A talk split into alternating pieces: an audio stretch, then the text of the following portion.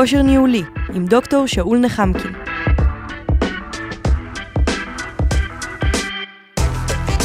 והפעם הערכת ביצועים.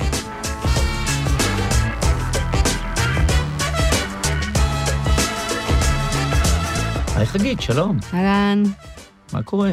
בסדר גמור. אנחנו בפרק שקוראים לו הערכת ביצועים, ומה שאנחנו עושים בפרקים האלה, בפודקאסט הזה, זה לעזור למנהלים, או לנסות לסייע למנהלים לחזק וללטש את אה, מיומנויות הניהול שלהם, לאור האתגרים הניהוליים שהם אה, מתמודדים איתם ביום-יום, במציאות היחסית דינמית שכמעט כל המנהלים מתמודדים איתה. אנחנו מאמינים שאפשר ללטש ולחזק מיומנויות ניהול, אנחנו קוראים להם שרירים קוגנטיביים.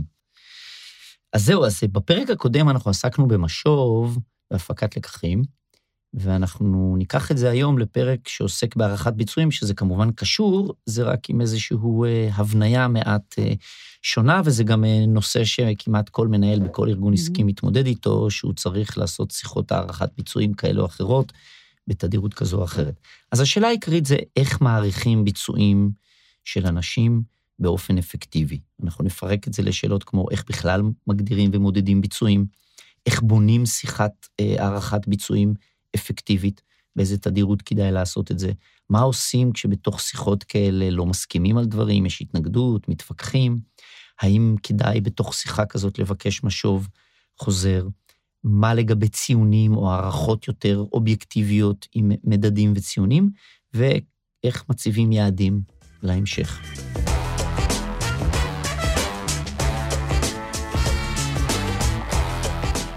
אוקיי, אז השאלה הראשונה זה, אם נותנים משוב שוטף, למה צריך לעשות הערכת ביצועים?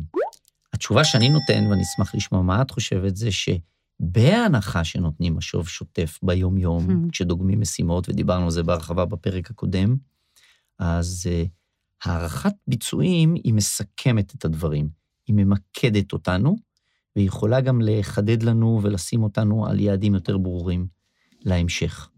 מה את אומרת? אני חושבת שמשוב בעצם מתאר אה, מצב, תמונת מצב נקודתית שנכונה לזמן מסוים, או ביקורת או פידבק חיובי על אה, התנהלות מסוימת, mm-hmm. על פעולה מסוימת. אז בעוד המשוב הוא עצים שונים, השיחת הערכה, שיחת הערכת ביצועים, היא בעצם תמונה של כל היער. Mm-hmm. עכשיו, למה זה חשוב? כי כשנותנים אה, משוב ספציפי על דבר מסוים, כל אחד לוקח את זה למקום אחר, mm-hmm. צובע את זה בצבע אחר. כשעושים שיחת הערכת ביצועים, אז בעצם ניתן למקם את כל המשובים בתוך התמונה הכוללת. ניתן לראות את הצבע שלה, את העוצמה שלה, את איך הדבר הזה נראה רגע ממעוף הציפור ובאופן כללי. ואני חושבת שזה נותן אה, תמונה שחשוב שתהיה אצל כל עובד ואצל כל מנהל. ממוקדת ומחודדת. בדיוק. רק אני אזכיר שלפעמים יש טעות הפוכה, ש... אם אומרים, הארגון מחייב אותי לעשות הערכת ביצועים פעם, פעמיים, לא משנה, בשנה, אז בשביל מה לתת משוב שוטף? זה לא מחליף. משוב שוטף הוא על היום-יום, כמו שאת אומרת, והוא מכוון את האנשים בזמן אמת. הערכת ביצועים מסכמת, כמו שאת אומרת. ואם אתה לא נותן משוב שוטף, אתה אחרי זה מגלה שלא פשוט לעשות הערכת ביצועים, כי מה עכשיו פתאום אתה אומר לאנש, לאנשים דברים שאתה כל השנה לא אמרת להם. נכון. ואז הן הופכות להיות הערכות ביצועים מאוד שטחיות או מאוד אה, כלליות שלא אומרות כלום. וזה קורה הרבה מאוד פעמים. ובכל פעם שמישהו מופתע בשיחת אה, הערכה שהוא מקבל, זה בעצם אה, מנורה אדומה מאוד מאוד משמעותית למנהל, למנהל. שלו, mm-hmm. שהוא, בעצם, שהוא בכלל מופתע ממשהו בשיחה כזאת. אז זה לא במקום, יש משוב שוטף ואחת ל. הם משלימים אחד את השני. נכון. אני חושב שהתדירות, בעיקר בשנים האחרונות, שהארגונים הם מאוד דינמיים, ויש כאלה שאומרים שזה גם העובדים הצעירים או העובדות הצעירות שהם דור כזה, אני לא כל כך אוהב את החלוקה של דורות, אבל mm-hmm. באופן עקרוני העניין הזה של אנשים שעובדים בסביבה מאוד תזזיתית, צריכים משוב שוטף, כי הדברים מאוד משתנים ביום-יום, אבל אני חושב שנכון לעשות שיחת הערכת פיצויים בערך אחת לרבעון. עכשיו, יהיו פה בטח מנהלים שעכשיו ישמעו אותנו ויפלו מהכיסא ויגידו, לגמרי. אני בקושי עושה את זה פעם בשנה, אתה רוצה כן. שאני אעשה את זה כל רבעון? פעם בשנה כשמכריחים אותי. כשמכריחים אותי. אה, אנחנו ננסה פה היום לשכנע שאפשר לעשות משהו הרבה יותר קליל.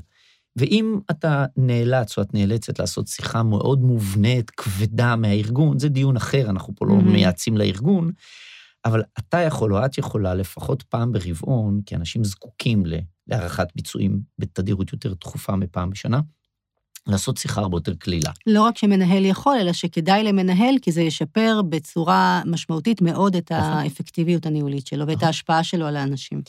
כי הדברים הם דינמיים, ואם אתה רוצה להשפיע על אנשים, אתה לא יכול לדבר איתם פעם בשנה נכון. בהערכת ביצועים. בואו נתחיל מזה שנשאל את עצמנו בכלל, מה זה הדבר הזה ביצועים, ממה זה מורכב. דיברנו על זה קצת בפרק של ציפיות אה, מאתגרות, נכון. כשחילקנו את זה לביצועים בעמידה ביעדים, או השגת יעדים, או עמידה שבה השגנו יעדים, והחלק השני זה האם פעלנו בצורה אפקטיבית, האם עבדנו לפי נורמות וסטנדרטים גבוהים. Mm-hmm. אז בוא רגע נניח שלכל אה, עובד שעובד בצוות, או גם לנו כמנהלים, יש יעדים ברורים, וגם סיכמנו מהם אותם עקרונות ליבה או נורמות עבודה, כמו מקצועיות ויוזמה ושיתוף פעולה ואחריות ו- ויצירתיות וכן הלאה, הנורמות החיוניות להצלחת הצוות. אם יש יעדים יחסית ברורים ויש נורמות ברורות, אז הערכת ביצועים נוגעת לשני הדברים האלה. עכשיו, כדי שהיא תהיה אפקטיבית, חשוב מאוד להתכונן אליה. איך מתכוננים לשיחת הערכה, אני אגיד מה הטיפים שאני ממליץ, ואשמח לשמוע אם יש לך אה, מה להוסיף, או, או יכול להיות שאת גם לא מסכימה איתי. אני מציע לבקש מכל בן אדם, לפני שיחת הערכת ביצועים, כמובן לקבוע אותה בסקייג'ואל, נגיד פעם בתחילת רבעון, בשבוע הראשון, לחשוב על ארבעה דברים עיקריים. מתוך היעדים שהיו לו ברבעון הזה, או התפוקות או המשימות שהיו לו, מה הוא חושב שהוא השיג ובאיזה מידה? זו שאלה. ראשונה. שאלה שנייה, מבחינת עקרונות הליבה או הנורמות או שיטות העבודה שלנו, על מה הוא חושב שהוא הקפיד ועשה בצורה מוצלחת. שאלה שלישית, מה הוא חושב שאולי הוא היה צריך להקפיד יותר. אני בכוונה לא מנסח את זה כמה אתה חושב שאתה לא טוב או גרוע, כן. אלא מה אתה חושב שהיית צריך או את חושבת שהיית צריכה להקפיד יותר. והדבר השליש, רביעי, ויכול להיות שאני אתווכח עליו, זה האם יש לך גם טיפים אליי כמנהל, מה אני הייתי צריך להקפיד יותר כדי שלך יהיה יותר קל להצליח. אז נתווכח. נתווכח בהמשך. הייתי מוסיפה לזה משהו, חוץ מהוויכוח שאנחנו נדחה אותו להמשך השיחה הזאת, הייתי מוסיפה דבר מיוחד שאתה חושב שעשית ברבעון הזה. אה, הישג. הישג אבל אה, מיוחד, לא, לא אחד היעדים שניתנו לך, אלא הישג מיוחד, אה, אה, יעד שאתה קבעת, דרך מיוחדת שאתה הבאת, שיטה מסוימת, יוזמה חדשה. אני איתך. אני חושבת שזה מאוד יפה שמישהו מציג משהו ייחודי ושהוא גאה בו. שהוא יכול לגע בו, אני חושב שזה מגביר את הערכה עצמית והביטחון העצמי. ולשיחה הבאה שתהיה בעוד רבעון, הוא כבר יעשה כזה, כי הוא יודע נכון. שאני שואלת. נכון. חוץ מזה שאנחנו מבקשים מה, בוא נקרא לו, המוערך, שאותו עובד בצוות, להתכונן, חשוב מאוד שכמובן המנהל יתכונן, שזה obvious, על אותן שאלות. מה בעיניך כמנהל או מנהלת ההישגים של אותו עובד מבחינת תוצאות, תפוקות ויעדים, או באיזה מידה הוא עמד בהם? מהם הפעולות מתוך עקרונות הליבה שהבן אדם הקפיד עליהם יחסית לשביעות mm-hmm. רצונכם, מה הדברים שאולי הוא לא הדגיש מספיק, נקודות לשיפור, גם שם, לציין פעולות, mm-hmm. לא להסתפק בלהגיד, או לרשום לעצמי, אני חושב שהוא הפגין רמה מקצועית גבוהה, אני חושב שהוא לא היה מספיק אה, אחראי. אלא mm-hmm. להגיד, מקצועית גבוהה באה לידי ביטוי בלמידה ובחקירה שלו לעומק. אחריות צריך לשפר כי הוא לא מספיק הרים דגלים בזמן, למשל, או הוא לא מספיק, שוב הדגש של המילה לא מספיק, כן. אה, זה יהפוך את השיחה אחרי זה ליותר קלה, הוא לא מספיק אה, סגר פינות עד הסוף, mm-hmm. או וידא שהוא סיים את הדברים. ואני יכול כמובן לרשום לעצמי מראש, אם אני נדרש, איזושהי הערכה מסכמת. אם אפשר לא ציון אלא יותר מלל, אלא אם כן הארגון מחייב אותנו לתת כן. ציון, מלל שאומר, אני חושב שסך הכל הרבעון הזה זה היה רבעון שהייתה בו השתפרות ניכרת, או היה רבעון טוב, אבל יכלת אולי... יפה, שים לב, אתה מדבר גם על איזשהו שיפור לעומת מה שהיה קודם, לעומת נכון. רבעון קודם או שנה מגמה. קודמת, לראות mm-hmm. מה המגמה בדיוק. נכון. אז ככה אני חושב שצריך להתכונן לשיחה. שאלה נוספת היא לא תמיד נשאלת בצורה הזאת, האם יש איזה שהם עקרונות מנחים לשיחת ביצועים, הערכת ביצועים אפקטיבית. אז אני אגיד אותם בקצרה ואנחנו נשתול אותם אחרי זה במהלך ההמלצות איך לקיים שיחה. השיחה צריכה להיות מנקודת מבט או מתפיסה של אני רוצה להעצים את הבן אדם. לא לתפור לו תיק ולא לרדת עליו ולא לנער אותו. המטרה של השיחה זה להעצים אותו. תודה שאמרת את זה, יש כל כך הרבה מנהלים שחושבים שזה זמן לניעור, אני mm-hmm. מאוד לא אוהבת את המילה הזאת. שיחת הערכה היא מלשון לתת ערך, בוא נכון. תן ערך לדברים. יפה, חיבור נכון מאוד. פתיחות, לעודד שם פתיחות. זאת אומרת, להגיד דברים, לשים אותם על השולחן, גם אם אני קצת חושש, האם כדאי להגיד או לא, עדיף לשאול איך להגיד מאשר לשאול האם להגיד. מהמם. אז צריכה להיות שם פתיחות. ולזכור שאפשר להגיד כל דבר, רק צריך למצוא את הדרך הנכונה להגיד להגיד אותו. אבל חשוב להגיד כל, אה, כל דבר, כי אחרת כשיש דברים סמויים, אז אנחנו אחרי זה חוזרים למה שאמרנו נכון. באחד הפרקים, על אה, אי-הבנות, תיאום ציפיות וזאת לקוי. וזאת. בהחלט אחריות של מנהל לחשוב על הדרך הנכונה להציג את הדברים שהוא רוצה לומר, אבל לא להימנע מלומר אותם. אפרופו הדרך להציג דברים, זה העיקרון השלישי, מיקוד בפעולות. כל דבר שאני רוצה להגיד לטובה, או לביקורת, או לשיפור, אפשר לתאר בצורה של פעולות. פחות בצורה של ביום הזה והזה עשית ככה, ביום הזה והזה לא עשית ככה, כי זה מכניס אותנו לווכחנות של, של חקר ההיסטוריה, או לפעמים אני קורא לזה משפט. זה לא משפט, זה לא בית משפט, אני לא שוטר, אני לא חוקר, אני מנהל מעצים. נכון, ומנגד לדבר- גם פחות לדבר ב"אתה כזה", או נכון. "אתה תמיד ככה", או "אתה אף תכונות. פעם לא ככה", נכון. בדיוק. אלא לדבר בפעולות. עוד דבר, חשוב שיהיה דו-שיח. כל מה שאני אומר, לשמוע מה דעתו, כשאני רואה שיש לו מה להגיד, או שם לב שיש לו מה להגיד, לעודד אותו, להביע את דעתו, אפילו אולי לתת לו להתחיל. כשאני רואה שאין לו מה להגיד, אז אני אגיד, איך זה שאין לך מה להגיד על זה? תגיד משהו. אין לי מה להגיד. צודקת. והעיקרון האחרון זה אחריות משותפת. מה שקרה ומה שיקרה, זה אחריות של שנינו. איזה יופי. תמיד יש פה איזושהי אחריות חשוב. משותפת. אז אני מסכם את העקרונות, העצמה, או בא בגישה של העצמה, פתיחות, מיקוד בפעולות, דו-שיח ואחריות משותפת. רק רציתי להגיד על האחריות המשותפת, שזה נותן המון כוח. זה, אנחנו ביחד בסיפור הזה, אתה. ואני. נכון. זה נותן המון כוח, שגם אם אנחנו, אם אנחנו מתעלמים מזה, זו המציאות. בדיוק. מה שבן אדם בצוות עשה לטובה, לא לטובה, יש לבן אדם אחריות על זה, אין ספק, אבל גם לי באיזשהו אופן כמנהל יש אחריות על מה שנעשה מכל מיני סיבות, גם כי, טובות, כי אם לא אני. המנהל שלו, אז הוא גם קצת שלי, ואנחנו נכון. ביחד. נכון. בואו נדבר על איך מקיימים שיחה כזאת. קודם כל, אני טוען שאם התכוננו, אני עניתי לעצמי על השאלות, והמוערך ענה לעצמו על השאלות, אני חושב שכבר השיחה תהיה יותר טובה, כי אנחנו שנינו באים יותר engaged, יותר מחויבים לשיחה, כי יש לנו מה להגיד. ואני גם באה עם בהירות ביני לבין עצמי. אני אני רוצה יודע, להגיד. בדיוק. נכון. אני מציע, זה יהיה קצת קשה לזכור אולי בעל פה, אה, שישה שלבים עיקריים. להתחיל מזה שהמוערך, או החבר צוות, מסכם את התקופה, את השנה, על פי השאלות שביקשתי ממנו לחשוב. אחרי זה המעריך מציין הישגים, חוזקות.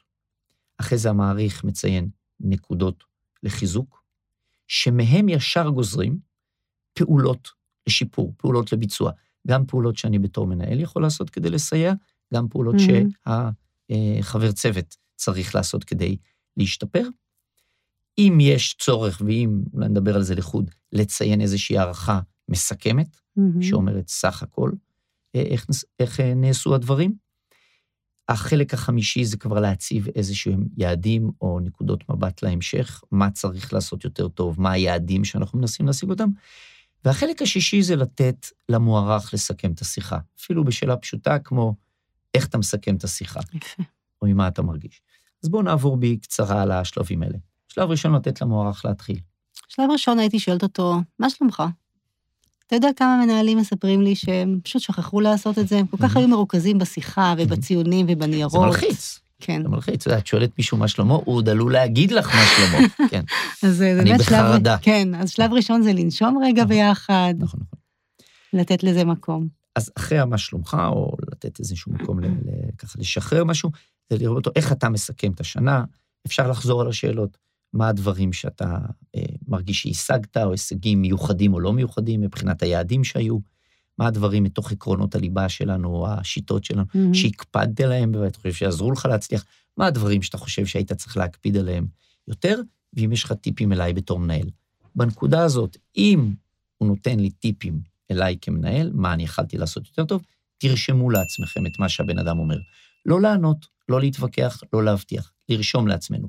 כי אני כבר עושה לו modeling איך אני מקבל משוב.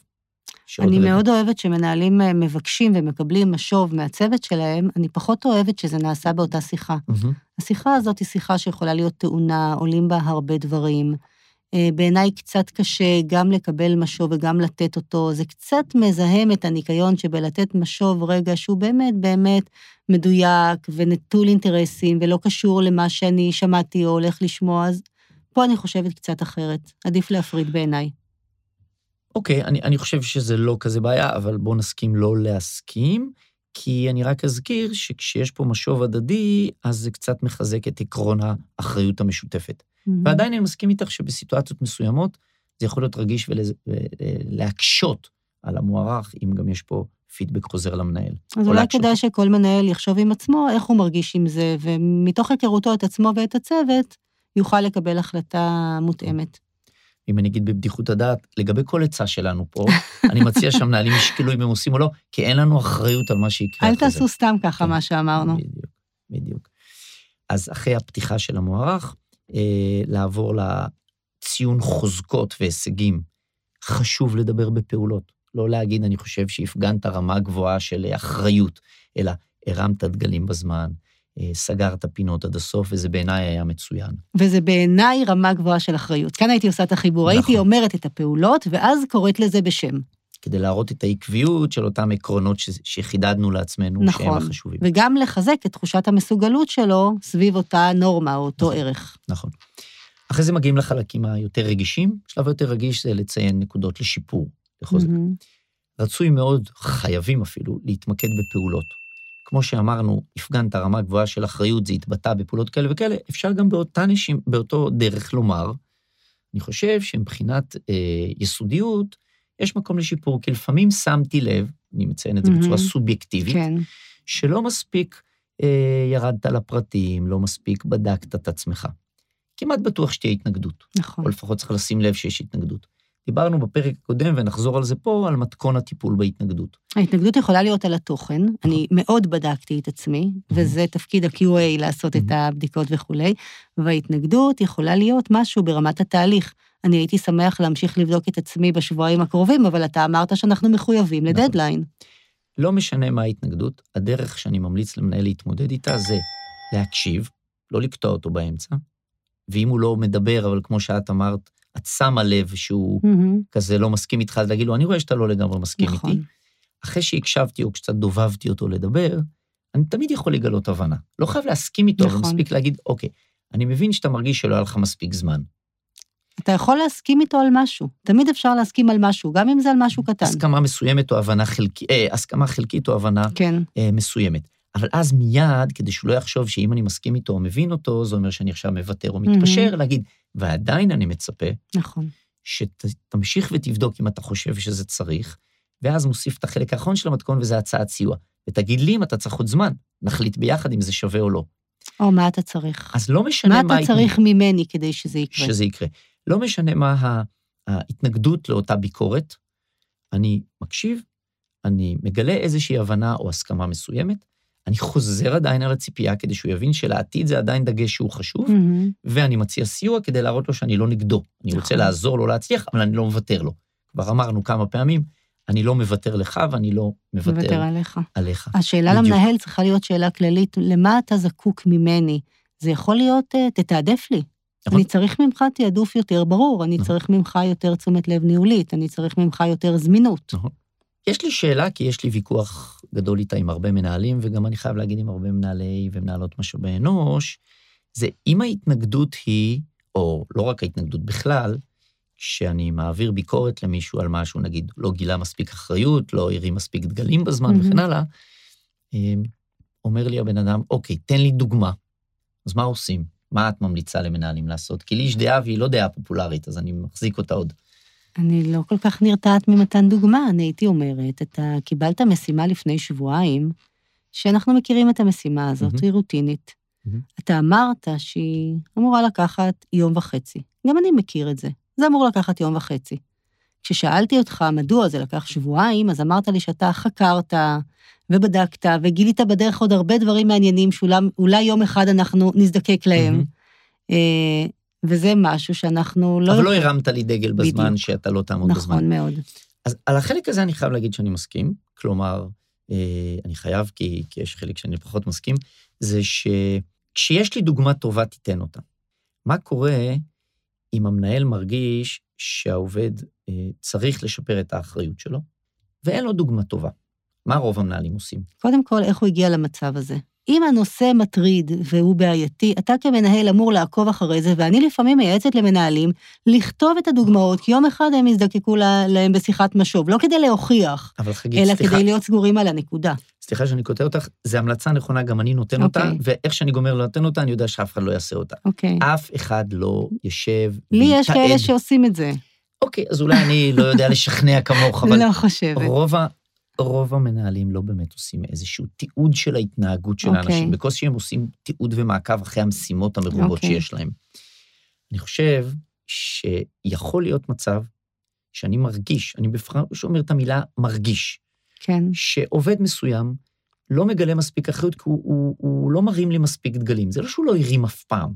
ואין לי, אז הייתי אומרת דוגמה. את מה שאני מרגישה. או, הייתי אומרת, אני מרגישה שאין לי מספיק התממשקות עם- איתך. אני מרגישה שאולי לפעמים אתה עושה משהו ואני לא יודעת מה אתה עושה. אני לא אומרת לו, אתה לא מרים דגלים אם אני לא יודעת שזה נכון. אני אומרת, אני מרגישה שאני ביום-יום לא מרגישה אותך מספיק. לפעמים אתה עובד שבועיים על משהו ואני לא יודעת מה אתה עושה, ואז אני חושבת שאולי יכולת להרים דגל ולא הרמת, אבל אני לא יודעת. מה אנחנו יכולים לעשות ביחד כדי סבבה. שאני ארגיש אותך יותר? את הקטע של לקחת את זה לעתיד, אני מאוד מסכים איתך. גם לקחת את זה לעצמי, לסובייקטיביות שלי. מה הבעיה להגיד פשוט את מה שאת אמרת, רק להגיד, להגיע מהר לפואנטה. תראי, אין לי דוגמה קונקרטית מתי זה קרה, כי אני לא עושה לך תיעוד ואני לא מצלם אותך ולא עוקב לא, אני לא. יודעת אם זה קרה, שאול. אם אני מעריך שאם מנהל מרגיש, מרגיש, אני בפירוש חוזר על המילה מרגיש, שבן אדם מסוים לא מרים לו מספיק דגלים, עדיף שהוא יגיד את זה, גם עם הסיכון שהבן אדם יתנגד ויבקש דוגמה, ואני אענה לו מה שאת ענית לו. רק במקום להגיד, אני לא מתממשק איתך, שגם זו תשובה טובה, אני אגיד, בסדר, תראו, זו הרגשה שלי. יכול להיות שאני טועה ויכול להיות שאתה מרים דגלים. בסדר גמור. בתחושה שלי, נכון. אני מרגיש שאתה לא מרים לי מספיק דגלים, נכון. לטעמי. אני מבקש, ואז ישר לעבור לעתיד, שתקפיד יותר על הנושא של הרמת דגלים. ואם אתה מרגיש שאתה מרים דגלים, מצוין, תמשיך ותקפיד. גם אם לא הסכמנו בסוף על המידה, ולא צללנו לתוך דוגמאות קונקרטיות, כי לפעמים גם כשנותנים דוגמה, אני חייב להגיד לך, אני אומר למנהלים, גם אם אתה תיתן דוגמה, זה לא יעזור. כי אם אתה עכשיו תיתן לו דוגמה כמו הדוגמה שנתת, בפרויקט ההוא כן, לפני כן, תמיד אפשר שבועיים, להיתפס לדוגמה. אז הבן אדם יגיד, אה, אבל ברור. באותו יום זה ברור. היה לי כאב שיניים, בגלל זה מיד לא הרמתי. תגיד, זאת רק דוגמה ואז? שממחישה את התחושה שלי. ואז מה הוא יגיד? שהדוגמה הזאת היא לא דוגמה טובה, ולכן אה, אם היא לא דוגמה טובה. אז תפטור אותי, תפטור אותי מהאחריות לדבר הזה. ואז הוא מכניס אותו ואותי ל state of mind, כאילו אנחנו פה עכשיו בבית משפט. נכון, אני צריך להביא עדים, אני צריך להביא נכון, הוכחות. עדויות. אני לא רוצה להיכנס בכלל ל state of mind הזה. ברגע שאני מרגיש שאנחנו מתחילים להתווכח על דוגמאות בשיחת הערכת ביצועים, אני אומר, לו, תקשיב, אני ממש לא רוצה להתווכח. אני לא אומר שאתה גרוע, אני לא אומר שאתה לא טוב, למשל באחריות או בכל דבר אחר. אני רוצה שתשים לב לזה יותר, זה הכל. המטרה פה זה לא להתווכח על מה היה, אלא לחשוב קדימה תמיד איך אנחנו משתפרים. אז אני רוצה לחדד, לכן אני חושבת שכמנהל אתה צריך לומר כן רק את מה שאתה יודע. אם נכון. אתה לא יודע שהוא לא מרים דגלים, אל תאמר את זה. ואם עדיין יש לי תחושה שקשה לי אז לסמוך תגיד, עליו, אני, אני לא יודע מה אתה עושה, מה אנחנו שנינו יכולים לעשות כדי שגם אני אדע מה אתה עושה ואני יותר- אהיה יותר שקט עם אבל זה. שמים על השולחן את זה שאני מרגיש כן. שהוא לא מספיק אחראי, כי אני בתחושה לא שלי יודע קשה לי מה לסמוך אתה עליו. עושה, ולכן לפעמים אני חושב שאולי אתה יכולת להרים דגל ולא הרמת. מאה אחוז. אבל מה שאני... ומה שהכי חשוב, בוא נראה איך מעתה והלאה אני אהיה יותר שקט ואני אדע מה אתה עושה. או אני אדע שאם צריך להרים דגל, אתה הרמת. בוא נסכם ששמים את זה על השולחן, באופן שדיברנו מהמם. עליו. כי אם אתה לא אומר את זה כי אין לך דוגמה, בתור מנהל, אם אתה לא אומר לו שאתה חושב שהוא צריך לשפר את האחריות שלו, כי אני מרגיש שקשה לי יותר כן. לסמוך עליו, ואתה שומר את זה בבטן, אז גם דיברנו על זה בפרק הקודם, עכשיו העובד, מבחינתו אין שום בעיה. ואם עכשיו אני לא נותן לו לבצע משימות קריטיות, כי אני לא סומך עליו, הוא לא מבין למה. וכשהוא בא ושואל אותי למה אני לא מקבל משימות קריטיות, מה אני אעשה? אני צריך. לשקר אותו, למרוח אותו. כן. עדיף לשים את זה על השולחן, ואפילו רק לתת את זה כחומר למחשבה. אני מחזיר אותנו למתכון שהיינו בו, אנחנו היינו בשלב ארבע, שבו אנחנו, בש- בשיחה, שבו אנחנו מחדדים נקודות שצריך לשפר, כולל טיפול בהתנגדויות. שלב חמש, זה אם נדרשת איזושהי הערכה מסכמת, ופה אני רגע רוצה לשאול שאלה. מה את אומרת על לתת ציונים? אם הארגון מכריח אותי לתת ציונים, אז אני חייב לתת ציון. רק צריך להסביר לבן אדם למה נותנים ציון. דרך אגב, אני בעיניי, אם הארגון לא מכריח אותי לתת ציונים, אני לא הייתי נותן ציונים. גם אני לא.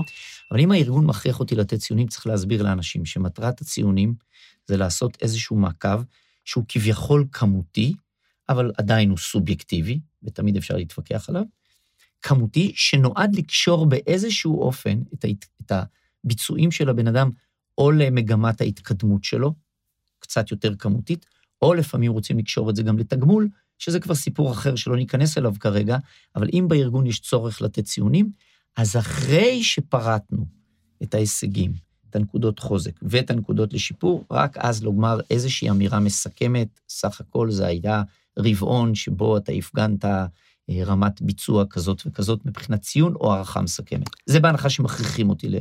אם מכריחים אותי ואני חייב לתת ציון, אני מציעה לך כמנהל קודם לחשוב איך אתה משתמש בציונים, במספרים האלה, כדי להשיג משהו, כדי לרתום את העובד, אוקיי. כדי לקדם את האינטרס, אוקיי. כדי לשמר אותו וכולי. או להראות מגמת שיפור. בדיוק. מהמם. אם הארגון מכריח אותך לאיזו התפלגות נורמלית, זה כבר נהיה הרבה יותר קשה. זאת אומרת, יש כן. ארגונים היום שממש מחייבים אותך שכמה יהיו בצדדים וכמה באמצע וכולי, ואז אתה כבר יותר, אה, פחות חופשי לתת ציון נכון. שבאמת משקף את, מ- את ההערכה שלך ואת המטרה שלך נכון. עם אותו אה, חבר צוות שלך. אני לא רוצה להיכנס לזה כי זה נושא מאוד מורכב, הוא גם נושא ארגוני. נכון. אבל אם אתה חייב לעשות את זה עדיין, אתה אומר את הציון, רק אתה אומר אותו אחרי שאתה ציינת חוזקות ונקודות לשיפור, כדי שתהיה איזושהי הלימה. אז אני אומרת. קודם כל תזכור שהציון הזה, אתה יכול רגע להשתמש בו כדי להשיג את המטרות נכון. שלך, לפעמים עם יותר חופש ולפעמים פחות חופש. תזכור את זה, זה יותר חשוב מהציון. הציון לא באמת, בעיניי, ואולי אני אומרת פה משהו לא פופולרי. לא באמת אמור לשקף אחד לאחד איך העובד הזה פעל, אלא אתה, לאן אתה רוצה להביא אותו. מה יעזור לך להביא את החבר צוות, את חבר הצוות הספציפי הזה למקום שאתה רוצה שהוא יהיה בו בעוד חצי שנה או בעוד שנה. תשתמש בציון הזה כמנוף. כאיזשהו יעד, מנוף, קודם יעד. כל, ש- כן, האם זה מהמם. רותם, האם הוא יקבל ציון נמוך וזה יגרום לו להתעורר, האם זה ירפא את ידיו, ת, תשחק עם זה, זה ב, בידיך. מהמם. זה, זה דבר אחד שהוא מאוד מאוד חשוב בעיניי בנושא של הציון. דבר אחר, תגיד לו, מה הוא יכול לעשות אחרת או יותר טוב כדי לקבל ציון גבוה יותר. זה השלב הבא. אמרנו שיש פה אה, הערכה מסכמת, אחריה חשוב מאוד, שזה כבר די סיכום של השיחת אה, הערכת ביצועים, action item, פעולות לשיפור. גם פעולות שאני בתור מנהל לוקח על עצמי לעשות כדי לסייע לו, כמו שאת אמרת, אבל גם פעולות ספציפיות שהוא לוקח על עצמו לשים יותר דגש. אבל אני אומרת, גם, נגזרות- גם כתשובה לשאלה, סליחה, גם כתשובה לשאלה וגם כתשובה לשאלה שלא נשאלה. למה אני שמונה ולא תשע? למה אני שלוש ולא ארבע? אני חושבת שמנהל חייב שתהיה לו תשובה מוכנה לשאלה הזאת לגבי כל... כדי להיות אדם תשע, ספציפי. או כדי להיות מקסימום, אתה צריך לשים יותר דגש על פעולות כאלה וכאלה, בול. או ביצועים כאלה וכאלה. זה אותן פעולות שסיכמנו שהוא צריך לשפר נכון. אותן, או הן כבר חזקות אצלו. נכון. אז החלק הלפני האחרון בשיחת ההערכה הזאת היא לסכם על action item, לסכם על פעולות, תקראו לזה יעדים וכן הלאה. יש מצבים שבהם בשיחה הזאת גם צריך להציב ממש יעדים משימתיים, יעדים תפוקתיים לכל עובד. אם יש, אז כמובן מציבים אותם, לפעמים מפרידים בין השיחות של הערכת ביצועים להצבת יעדים משימתיים. בעיניי ו- זה דווקא יכול להשתלב נהדר, כי אם אתה אומר אם לעובד, נכון. אם תיקח פרויקט בסדר גודל כזה, מהמם. ותעמוד בלוחות זמנים ותביא אותו לאיכות הספציפית הזאת, בוודאי שזה יגדיר אותך כחמש בסולם שלנו. מהמם. ובסוף, כמו שאמרנו, להציע לעובד איך את מסכמת את השיחה, איך אתה מהמם. מרגיש עם השיחה הזאת. לתת לו להגיד את הדברים האחרונים. וכשהוא מסיים, אתה יודע מה אני מציעה לשאול? לשתוק רגע, מהמם. ולשאול, ומה עוד?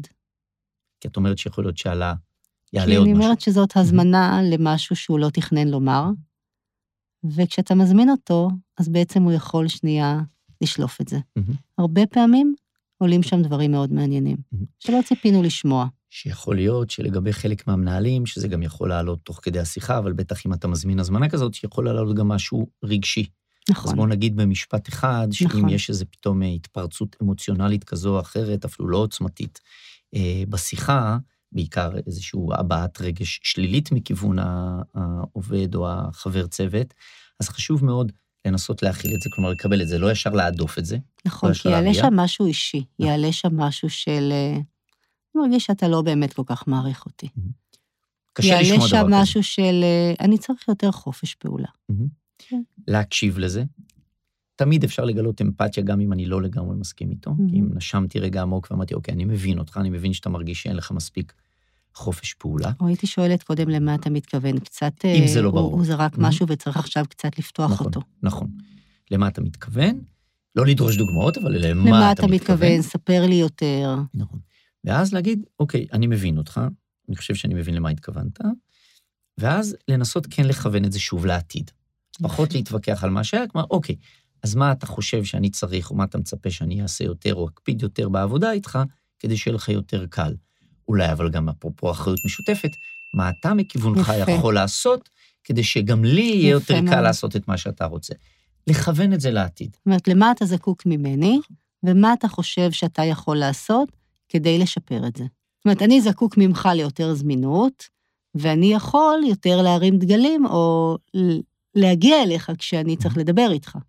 זה מסכם טוב את מה שאמרנו, כי השיחה הזאת אומנם מעריכה ביצועים, וכביכול יש לנו איזה רצון שזה יעסוק בדברים יחסית אובייקטיביים, כדי שלא יהיה פה איזשהו מטען רגשי גדול, אבל אי אפשר. נכון. צריך לזכור שכשאנשים עושים עבודה מורכבת, קשה מאוד למדוד אותה בצורה אובייקטיבית. ואני לא מדבר על ההכנסות של החברה או על ה- כמה מכרנו. זה לרוב לא מודד ביצועים של בן אדם אחד, זה יכול למדוד ביצועים Mhm. של ארגון. כשאתה מודד ביצועים או מנסה להעריך ביצועים של בן אדם, זה דברים יחסית סובייקטיביים שלא פשוט להעריך אותם. אמרנו בתחילת השיחה שכדאי לנסות להעריך אותם לאור היעדים שהיו, אבל גם לאור התפקוד והביצ... וה... וההתנהלות על פי עקרונות הליבה של הבן אדם. צריך לקחת בחשבון שיש פה אלמנטים סובייקטיביים, שאם המוערך שמע איך אני רואה את הדברים בסוף, בסוף השיחה, אני שמעתי איך הוא ראה את הדברים, אז לשנינו יש חומר למחשבה ונקודות לתשומת לב, וזה יכול להעצים אותנו בהמשך, שזאת הייתה המטרה של כל השיחה וכל התהליך הזה.